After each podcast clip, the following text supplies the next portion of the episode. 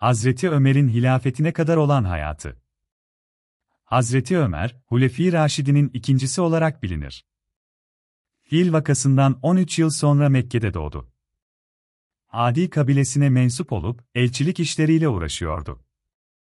Müslüman olmadan önce içki içiyor ve putlara tapıyordu. Ayrıca Kureyş kabilesinin elçisi olarak ticaret yapıyor ve Suriye, Irak ve Mısır'a seyahat ediyordu. Hazreti Ömer, peygamberliğin 6. yılında Müslüman oldu. Kaynaklarda bunun nasıl gerçekleştiğiyle ilgili iki farklı rivayet vardır. Birine göre Hazreti Ömer, Hazreti Peygamber'i öldürmeye niyetlenmişti ama yolda kız kardeşi ve eniştesinin Müslüman olduğunu öğrenince onların evine gitti. Orada Taha suresini okuyan kız kardeşi ve eniştesini dövdü ama onlar inançlarından vazgeçmediler. Bu durum karşısında etkilenen Hazreti Ömer, Müslüman olmaya karar verdi. Diğer rivayete göre ise Hazreti Ömer, Kabe'nin yanında namaz kılan Hazreti Peygamber'i izlerken Hakka suresinin son ayetlerinden etkilendi ve Müslüman olmaya karar verdi. Ayrıca Hazreti Peygamber'in "Ya Rabbi" İslamiyet'i Ömer bin Hattab veya Amr bin Hişim, Ebu Cehil ile teyit et şeklinde dua ettiği de belirtilmektedir. Hazreti Ömer, Müslüman olduktan sonra bunu herkese duyurdu ve Müslümanlar ilk defa Kabe'de toplu halde namaz kılabildiler. Medine'ye hicret etmeden önceki dönem hakkında fazla bilgi yoktur. Sadece Hazreti Peygamber'in izniyle yaklaşık 20 kişilik bir grupla Medine'ye hicret ettiği bilinmektedir. Medine döneminde Hazreti Ömer, Hazreti Peygamber'in yanından hiç ayrılmadı. Kuba'da oturuyordu ama sık sık Medine'ye gidip Allah Resulü ile görüşüyordu. Kadınlardan biat almak gibi önemli görevler de üstleniyordu. Hazreti Peygamber'in katıldığı bütün seferlere katılan Hazreti Ömer, Hudeybiye Antlaşması'na da iştirak etti. Bu antlaşma, Müslümanların umre yapmadan geri dönmelerini ve diğer bazı şartları içeriyordu. Hazreti Ömer, bu şartları kabul etmekte zorlandı ve itirazlarını dile getirdi ama sonradan bu antlaşmanın Müslümanların lehine olduğunu anlayınca pişman oldu. Hazreti Ömer, Hazreti Peygamber'in vefat ettiği haberi karşısında diğer sahabeler gibi büyük bir acı ve şok yaşadı. Bu haberin gerçek olmadığını iddia ederek, "Resulullah ölmedi. Allah onu mutlaka geri gönderecek" dedi. Ancak Hazreti Ebu Bekir'in yaptığı konuşmayla sakinleşebildi. Hazreti Ebu Bekir'in halife seçildiği Sakifetü Beni Si'de toplantısına katılan Hazreti Ömer, Ebu Bekir'in halifeliğini destekledi. Halifelik döneminde de onun danışmanı ve kadısı oldu. Bu dönemde ortaya çıkan irtidat olayları, zekat vermeyenler ve diğer meselelerde halifeyle farklı görüşlere sahip olsa da düşüncelerini açıkça söyledi. Yemame'de çok sayıda hafızın şehit olması üzerine Kur'an'ın toplanması gerektiğini savundu ve bu konuda Hazreti Ebu Bekir'i ikna etti. Hazreti Ömer, Hazreti Ebu Bekir Medine'den ayrıldığında veya hastalandığında onun yerine vekalet etti. 633 yılında Hac emiri olarak görev yaptı. Hazreti Ebu Bekir namaz kılamayacak kadar hasta olduğunda da cemaate imam oldu. Hazreti Ömer'in halifeliği. Hazreti Ebu Bekir, hastalığı nedeniyle namaz kıldıramayacak duruma gelince, yerine Hazreti Ömer'i imam olarak atadı. Sonra da onun kendisinden sonra halife olmasını isteyip, bunu Abdurrahman bin Avfe, Said bin Zeyd, Osman bin Affan gibi sahabenin ileri gelenlerine danıştı. Bazıları Hazreti Ömer'in faziletli ve üstün bir kişi olduğunu kabul etmekle birlikte, katı mizacından dolayı tereddüt ettiklerini söylediler. Bunun üzerine Hazreti Ebu Bekir, Hazreti Osman'a Hazreti Ömer'in halife tayin edildiğine dair bir belge yazdırıp, Mescid-i Nebevi'de halka duyurdu. Oradaki herkes bunu kabul etti ve Hazreti Ömer, Hazreti Ebu Bekir'in vefatından sonra ikinci halife seçildi. 23 Ağustos 634 Hazreti Ömer dönemi fetihleri. Irak fetihleri. Hazreti Ömer, Müslümanlardan biat alırken, Irak cephesinde savaşan İslam ordusuna destek vermelerini istedi. Bu isteğe Ebu Ubeyd es-Sekafi olumlu yanıt verdi ve 1000 kişilik bir kuvvetle cepheye gitti. Ebu Ubeyd, başlangıçta bazı başarılar elde etti, ancak Köprü Muharebesi, İnde Fırat'ın doğusuna geçerek fillerle güçlendirilmiş bir İran ordusuyla karşılaştı ve ağır bir mağlubiyet yaşayarak şehit düştü. 634 Bu mağlubiyetin etkisi, Sad bin Ebu Vakkas'ın komuta ettiği İslam ordusunun, Rüstem'in komuta ettiği İran ordusunu mağlup ettiği Kadisiye muharebesiyle 2 yıl sonra silinebildi. Kadisiye, Sasanilerin en önemli sınır şehirlerinden biri olan Kufe'nin 30 kilometre güneyinde yer alıyordu. Bu muharebede araştırmacılara göre Müslümanların asker sayısı 9-10 bin civarında, Sasane askerlerinin sayısı ise yaklaşık 70-80 bin kişiydi. Sasani ordusunda ayrıca 30 kadar fil vardı. Sad bin Ebu Vakkas, muharebeden önce hem Kisra 3. Yezdicer'de hem de Rüstem'e İslam'a veya cizye vermeye davet etti, ancak sert ve alaycı cevaplar aldı. Görüşmeler sonuçsuz kalınca muharebe başladı ve 3 veya 4 gün çok şiddetli bir şekilde devam etti. Müslümanlar, muharebenin ilk gününde filler yüzünden çok zorlandılar. Sonraki günlerde de çok sayıda şehit verdiler. Neticede Rüstem öldürüldü ve Sasani ordusu büyük bir bozguna uğrayarak dağıldı, 636. Bu muharebede her iki taraf da çok kayıp verdi. Müslümanlar ise çok miktarda ganimet ele geçirdiler, bunların en değerlisi, Direfşi Kaviyani adlı kutsal İran bayrağıydı. Kadisiye Muharebesi, İslam tarihinin en önemli zaferlerinden biridir. Bu zaferle Kuzey Irak ve İran Müslümanlara açıldı, İran ordusu ağır bir darbe aldı ve Kisra 3. Yezdicer saraylarını terk edip doğuya kaçmak zorunda kaldı. Çünkü Sad bin Ebu Vakkas Kadisiye'den sonra başkent Medine hedef aldı ve orayı fethetti, 637. Kadisiye'den kaçan Sasani askerlerinin bir kısmı ve Kisra'nın gönderdiği birlikler Celula'da toplandılar. Buraya giden 12 bin kişilik İslam ordusu, Sasani ordusunu yendi ve burayı da fethetti, 637. Ardından Hulvan ve Ahvaz alındı, 638. Müslüman komutan Numan bin Mukarrin Ramehürmüz'e direnişte karşılaşmadan girdi. Buradan Tüster'e gitti ve şiddetli bir çarpışmadan sonra Tüster'i de fethetti, 641. Sonra Hüzistan, Musul ve Erdebil fethedildi. Müslümanlar, Nihavend zaferiyle Irak'ın fethini büyük ölçüde tamamladılar. Nihavend, İran'ın batısında Hemedan şehrinin 60 kilometre güneyinde yer alıyordu. Bu büyük muharebede 30 bin kişilik İslam ordusunun komutanı Numan bin Mukarrin'di. Sasani ordusunun komutanı Firuzan'dı ve asker sayısı 60-150 bin arasında değişiyordu. Sasani ordusunda çok sayıda fil de vardı. 3 gün süren muharebenin son gününde Numan bin Mukarrin şehit oldu, komutanlığı Hazreti Ömer'in emriyle Huzeyfe bin Yaman devraldı. Muharebe sonunda Sasani ordusu tamamen dağıldı. Müslümanlar, Nihavend'i kuşattılar ve şehri fethettiler, 642. Nihavend Muharebesi, İslam tarihinde önemli bir dönüm noktasıdır. Sasaniler, burada aldıkları ağır yenilginin ardından bir daha toparlanamadılar. Nihavend zaferi, Dinever, Hemedan ve İsfahan gibi bölgedeki Sasani şehirlerinin fethine ve sonunda Sasani İmparatorluğu'nun yıkılmasına yol açtı. Bu yüzden Nihavend zaferine, fetihlerin fethi adı verildi. Suriye fetihleri. Hazreti Ömer, halife seçildikten sonra Suriye cephesinde Bizans İmparatorluğu'na karşı savaşlara ara vermeden devam etme kararı aldı. Hazreti Ebu Bekir döneminde Ecnadeyn'de kazanılan büyük zaferden, 634 sonra, Hazreti Ömer devrinde de Fil Savaşı'nda, 23 Ocak 635, Müslümanlar, Bizans kuvvetlerini bozguna uğrattılar. Bu savaşta Bizans ordusu çok sayıda asker kaybetti ve geri çekilmek zorunda kaldı. Müslümanlar, Mercüsuffer'de yenilen Bizans askerlerini takip ederek Dımaşk'ı kuşattılar ve şehri fethettiler, Recep 14 Eylül 635. Aynı yıl Mercürüm Savaşı'nda da galip gelen Müslümanlar, Balebek, Humus ve Hama gibi önemli şehirleri de ele geçirdiler.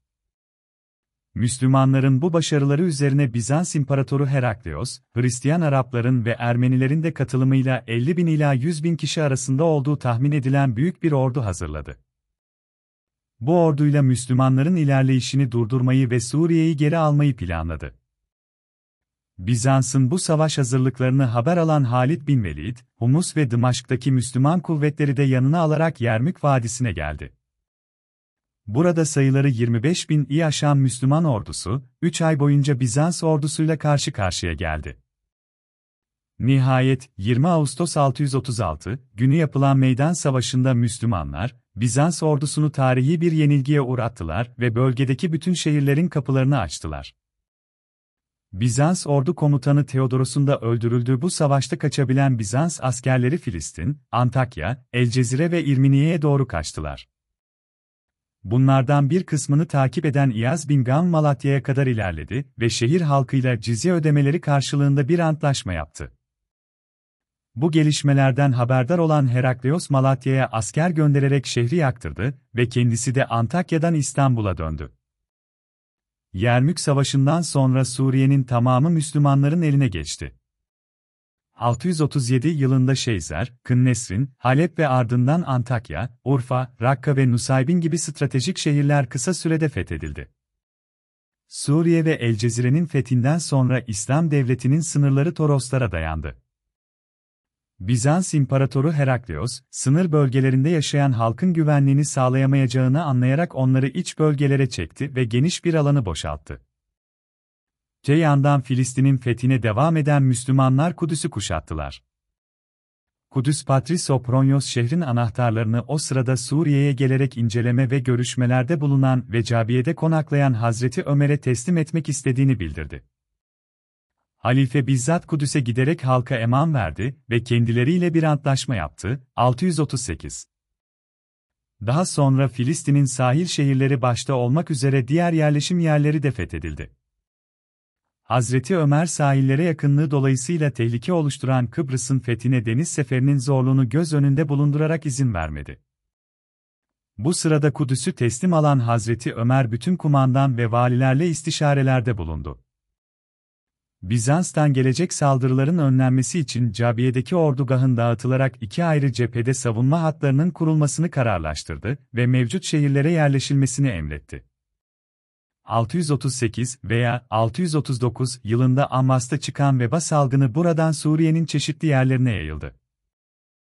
Bu salgında başta Ebu Ubeyde, cerrah olmak üzere birçok sahabinin de aralarında bulunduğu 25.000'e yakın kişi hayatını kaybetti. 641 yılında Hayber ve çevresindeki Yahudileri Arap Yarımadası dışına çıkaran Hazreti Ömer, daha sonra Hayber'e giderek bu bölgedeki toprakların durumunu inceleyip karara bağladı. Mısır ve Kuzey Afrika'nın İslamlaşması.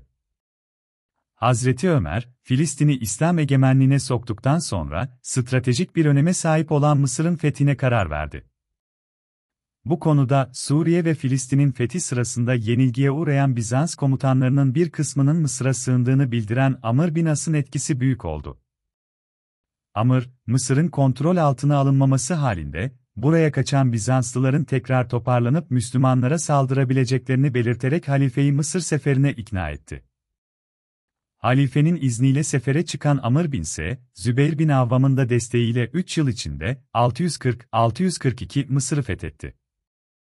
Önce Feremay'ı 640, ardından Müslümanların bölgede kalıcı olmalarını sağlayacak olan Babilon Kalesi'ni 641 ele geçirdi. Son olarak İskenderiye'ye yöneldi ve 642'de şehri teslim aldı. Böylece Mısır Fatihi unvanını kazanan Amr, eyalet haline getirilen bölgenin valisi oldu. Hazreti Ebu Bekir gibi, Allah Resulü'nün belirlediği fetih politikasını sürdüren Hazreti Ömer, coğrafyasında bulunan iki büyük imparatorluk olan Sasani ve Bizans'a ağır darbeler indirdi. Onun döneminde Sasani'nin yönettiği Irak, İran ve Azerbaycan ile Bizans'a bağlı Suriye, Filistin, Mısır ve Cezire İslam topraklarına katıldı. Hazreti Ömer dönemindeki diğer faaliyetler. Hazreti Ömer, Sasani ve Bizans imparatorluklarına karşı yaptığı başarılı fetihlerle Müslümanların ganimetlerini çoğalttı. Bu ganimetler arasında çok verimli araziler de vardı. Hazreti Ömer, bu yeni durum karşısında ortaya çıkabilecek sorunları önlemek için sahabe ile istişare ederek yeni uygulamalara başvurdu. Bu uygulamalar ganimet ve toprak dağıtımı, Müslümanların Suriye'de yerleşimi, İslamiyet'in tebliği ve öğretilmesi gibi konuları kapsıyordu. Bu amaçla 637 tarihinde bazı sahabelerle birlikte Cabiye şehrine gitti. Burada bölge valilerinin katıldığı bir toplantı düzenledi. Toplantıda gelirlerin taksiminde göz önünde bulundurulacak esasları belirledi ve Müslümanların gayrimüslimlerle ilişkilerinde dikkatli olmalarını istedi. Bu toplantıda Hazreti Ömer, İslamiyet'in tebliği ve öğretilmesi gibi pek çok konuda ilk uygulamaları gerçekleştiren olmuştur. Ayrıca Hazreti Ali'nin önerisiyle hicri takvimi kullanmaya karar verdi ve Muharrem ayını hicri takvimin ilk ayı olarak kabul etti. Hazreti Ömer, Beytülmal gelirlerinden olan zekit ve humusun yanı sıra fey adı verilen gayrimüslim vergilerini, cizye, haraç ve uşur de Müslümanlara dağıttı. Fey gelirleri, barış zamanında gayrimüslimlerin ödedikleri vergilerden oluşuyordu. Cizyenin nerelere sarf edileceği Tevbe 9-29. ayetinde belirtilmemişti. Hazreti Ömer hilafetinin ilk yıllarında gelen malları Hazreti Peygamber ve Hazreti Ebu Bekir gibi Medine'ye geldiği gibi dağıtma yoluna gitmişti. Ancak daha sonra haraç ve ticaret malları vergisi ile ilgili düzenleme yaparak Müslümanlara dağıtılmasına karar verdi. Buna göre ganimet olarak ele geçirilen toprakların dağıtılmamasına ve bu toprakların haraç vergisi karşılığında ziraatı iyi bilen arazinin eski sahiplerine bırakılmasına karar verdi. Bunlardan elde edilecek fey gelirlerinin Haşr suresinin 7-10 ayetleri gereğince sadece savaşanlara değil bütün Müslümanlara dağıtılması için divan teşkilatını kurdu.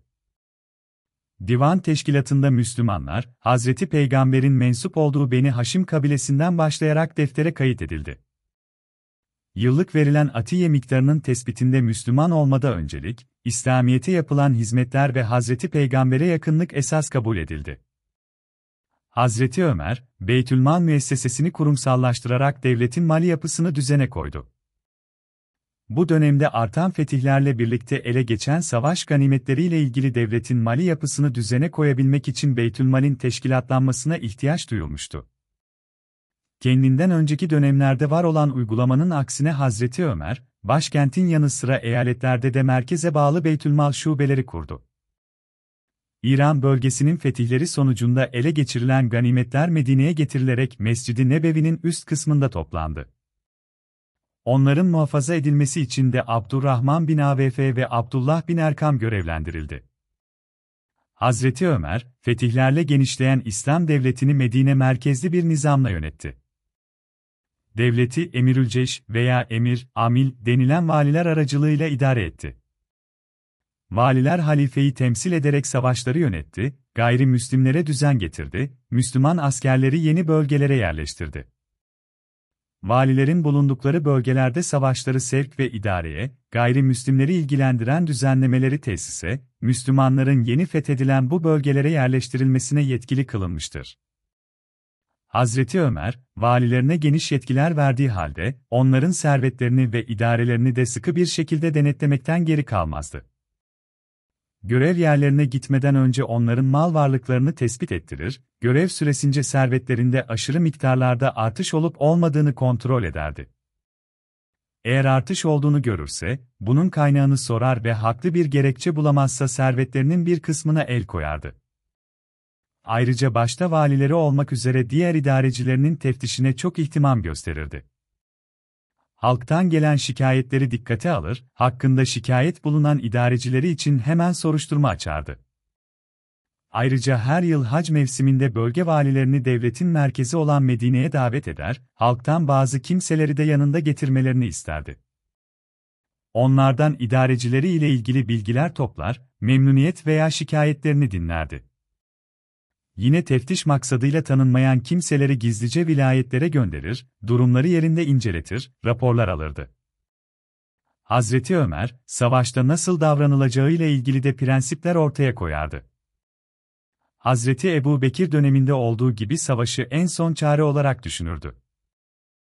Savaştan önce karşı tarafla temasa geçilmesini, görevlendirilen elçinin muhataplarını İslam'a davet etmesini, kabul etmedikleri takdirde cizye ödemeyi teklif etmesini, son çare olarak savaşmayı tercih etmelerini talep ederdi. Savaşlarda insanlık dışı muamelelerden uzak durulmasını istemekte kalmaz, bunun için de gerekli tedbirleri alırdı. Kadın ve çocukların öldürülmemesini, yaşlı ve din adamlarına dokunulmamasını tembihlerdi. Bu konuda valilerden sürekli olarak durumu bir rapor halinde Medine'ye göndermelerini isterdi. Savaş esirleriyle ilgili de adaletli davranılmasını sağlardı. Hazreti Ömer, idarecilerine karşı oldukça sert tedbirler alan bir halife olmasına rağmen, halka karşı da o derece şefkat ve merhamet sahibiydi. Onların menfaatlerini temin noktasında titizlikle hareket ederdi. Hazreti Ömer'in, Fırat kıyısında bir deve helak olsa, Allah bunu Ömer'den sorar diye korkarım, sözleri, onun sorumluluk duygusunu en güzel ifade eden bir sözdür. Nitekim onun bu hassasiyetini Mehmet Akif Ersoy şöyle dile getirmiştir. Kenari Dicle'de bir kurt aşırsa bir koyunu. Gelir de adli ilahi sorar Ömer'den onu. Hazreti Ömer döneminde devletin sınırları genişlemiş olmasına rağmen halife devletin başkenti olarak Medine'ye vali tayin etmeyip idaresini kendisi üstlenmiştir. Diğer şehirler için tayin ettiği idarecilere de yönetimde adil olmalarını, işleri ehil insanlara vermelerini ve istişareye önem göstermelerini söylemiştir. Adalet işleri için önceleri valilerden yardım alırken daha sonra bu işler için kendine bağlı kadılar görevlendirmiştir. İslam tarihinde ilk hapishanenin Hazreti Ömer zamanında kurulduğu ve bunun ardından cezalarda bazı değişikliklere gidildiği görülmektedir. Hazreti Ömer, 644 yılında hac vazifesini tamamlayıp Medine'ye döndüğünde Mukre bin Şube'nin kölesi Ebulüle Firuzen Nihavend'i, halifenin yanına geldi ve efendisinin kendisinden fazla ücret aldığını söyleyerek bunun azaltılmasını istedi. Halife onun demircilik, marangozluk ve nakkaşlık mesleklerini icra ettiğini öğrenince Mukre'nin aldığı ücretin fazla olmadığını bildirdi. Ertesi gün Ebulüle, sabah namazında hançerle Hazreti Ömer'i yaraladı ve Müslümanların elinden kurtulamayacağını anlayınca kendini öldürdü. Ağır yaralanan Hazreti Ömer, vefatından önce yerine kimseyi halife olarak bırakmadı. Bunun yerine aşereci mübeşşer eden, cennette müjdelenen 10 sahabi, 6 kişilik şuranın toplanarak 3 gün içerisinde aralarından birini halife seçmelerini istedi, oğlu Abdullah'ı da halife seçilmemek şartıyla bu heyete dahil etti. Bundan 3 gün sonra Hazreti Ömer vefat etti, 26 Zilhicce 23, 3 Kasım 644. Hazreti Ömer'in şahsiyeti. Hazreti Ömer, İslam'ın ilk sahabelerinden biriydi. Uzun boylu, gür sesli, sert mizaçlı ve heybetli bir kişiliği vardı. Müslüman olduktan sonra vahiy katipliği yaptı ve Peygamberimizin en yakın dostlarından biri oldu. Kızı Hafsa'nın Peygamberimizle evlenmesiyle akrabalık bağı da kurdu. Peygamberimizle sık sık istişare eder, onun görüşlerine değer verirdi. Hatta bazen onun görüşleriyle nazil olan ayetlerin uyumlu olduğu rivayet edilir. Hazreti Ömer, dini meselelerdeki uzmanlığı sebebiyle Hazreti Ebu Bekir ile birlikte Şeyhayn, iki şey olarak anılırdı. Bazı fakih sahabeler onların ittifak ettikleri hususları diğer sahabelerin görüşüne tercih etmişlerdir. Hazreti Ebu Bekir de kendi döneminde kazai işlerin idaresinde Hazreti Ömer'i görevlendirmiştir. Peygamberimiz onun için Allah, gerçeği Ömer'in lisanı ve kalbi üzere yarattı buyurmuştur. Hazreti Ömer, hak ile batılı ayırmasıyla tanınırdı. Bu yüzden kendisine Faruk lakabı verilmiştir. Bu lakabın kendisine Peygamberimiz tarafından veya Müslümanlar tarafından veya ehli kitap tarafından verildiği farklı rivayetler vardır. Hazreti Ömer, ilk defa Emirülmümin'in tabirini kullanan sahabedir. Ehli sünnet ilimleri onu Hazreti Ebu Bekir'den sonra Müslümanların en faziletlisi kabul ederler. Şiiler ise, onu Hazreti Ali'nin halife olması gerektiğini savunarak tenkit ederler. Ancak Hazreti Ali'nin Hazreti Ebu Bekir'e ve Hazreti Ömer'e biat ettiği, onlara destek verdiği bilinmektedir. Hazreti Ömer de Hazreti Ali'nin önemini, Ali olmasaydı Ömer helak olurdu, diyerek ifade etmiştir. Hazreti Ömer, görevini çok titiz biçimde yapardı. Kendisine emir ve yasaklar getirmeden önce bunları kendisi uygulardı. Sert mizaçlı olmasına rağmen halkına karşı merhametli davranır, onların soru sormasına ve haklarını aramasına izin verir, kendisini eleştirmelerini isterdi. Halkın ihtiyaçlarını karşılamak için gündüz çarşı pazarda, gece sokaklarda dolaşır, ihtiyaç sahiplerine Beytülmal'den yiyecek getirirdi. Hazreti Ömer, cahiliye döneminde okuma yazma öğrenmişti. Babasından ensab bilgisini de almıştı. Kureyş kabilesinin en etkili konuşan kimselerinden biriydi. Kur'an'a ve Arap diline büyük önem verirdi. Hazreti Ebu Bekir döneminde Kur'an'ın mushaf haline getirilmesinde önemli rol oynayan Hazreti Ömer, hilafeti boyunca eğitim kurumlarında Kur'an'la başlanmasını emretti. Hadis rivayetlerinde de çok titizdi ve Peygamberimizden duymadığı bir hadisi rivayet eden sahabeden şahit istedi.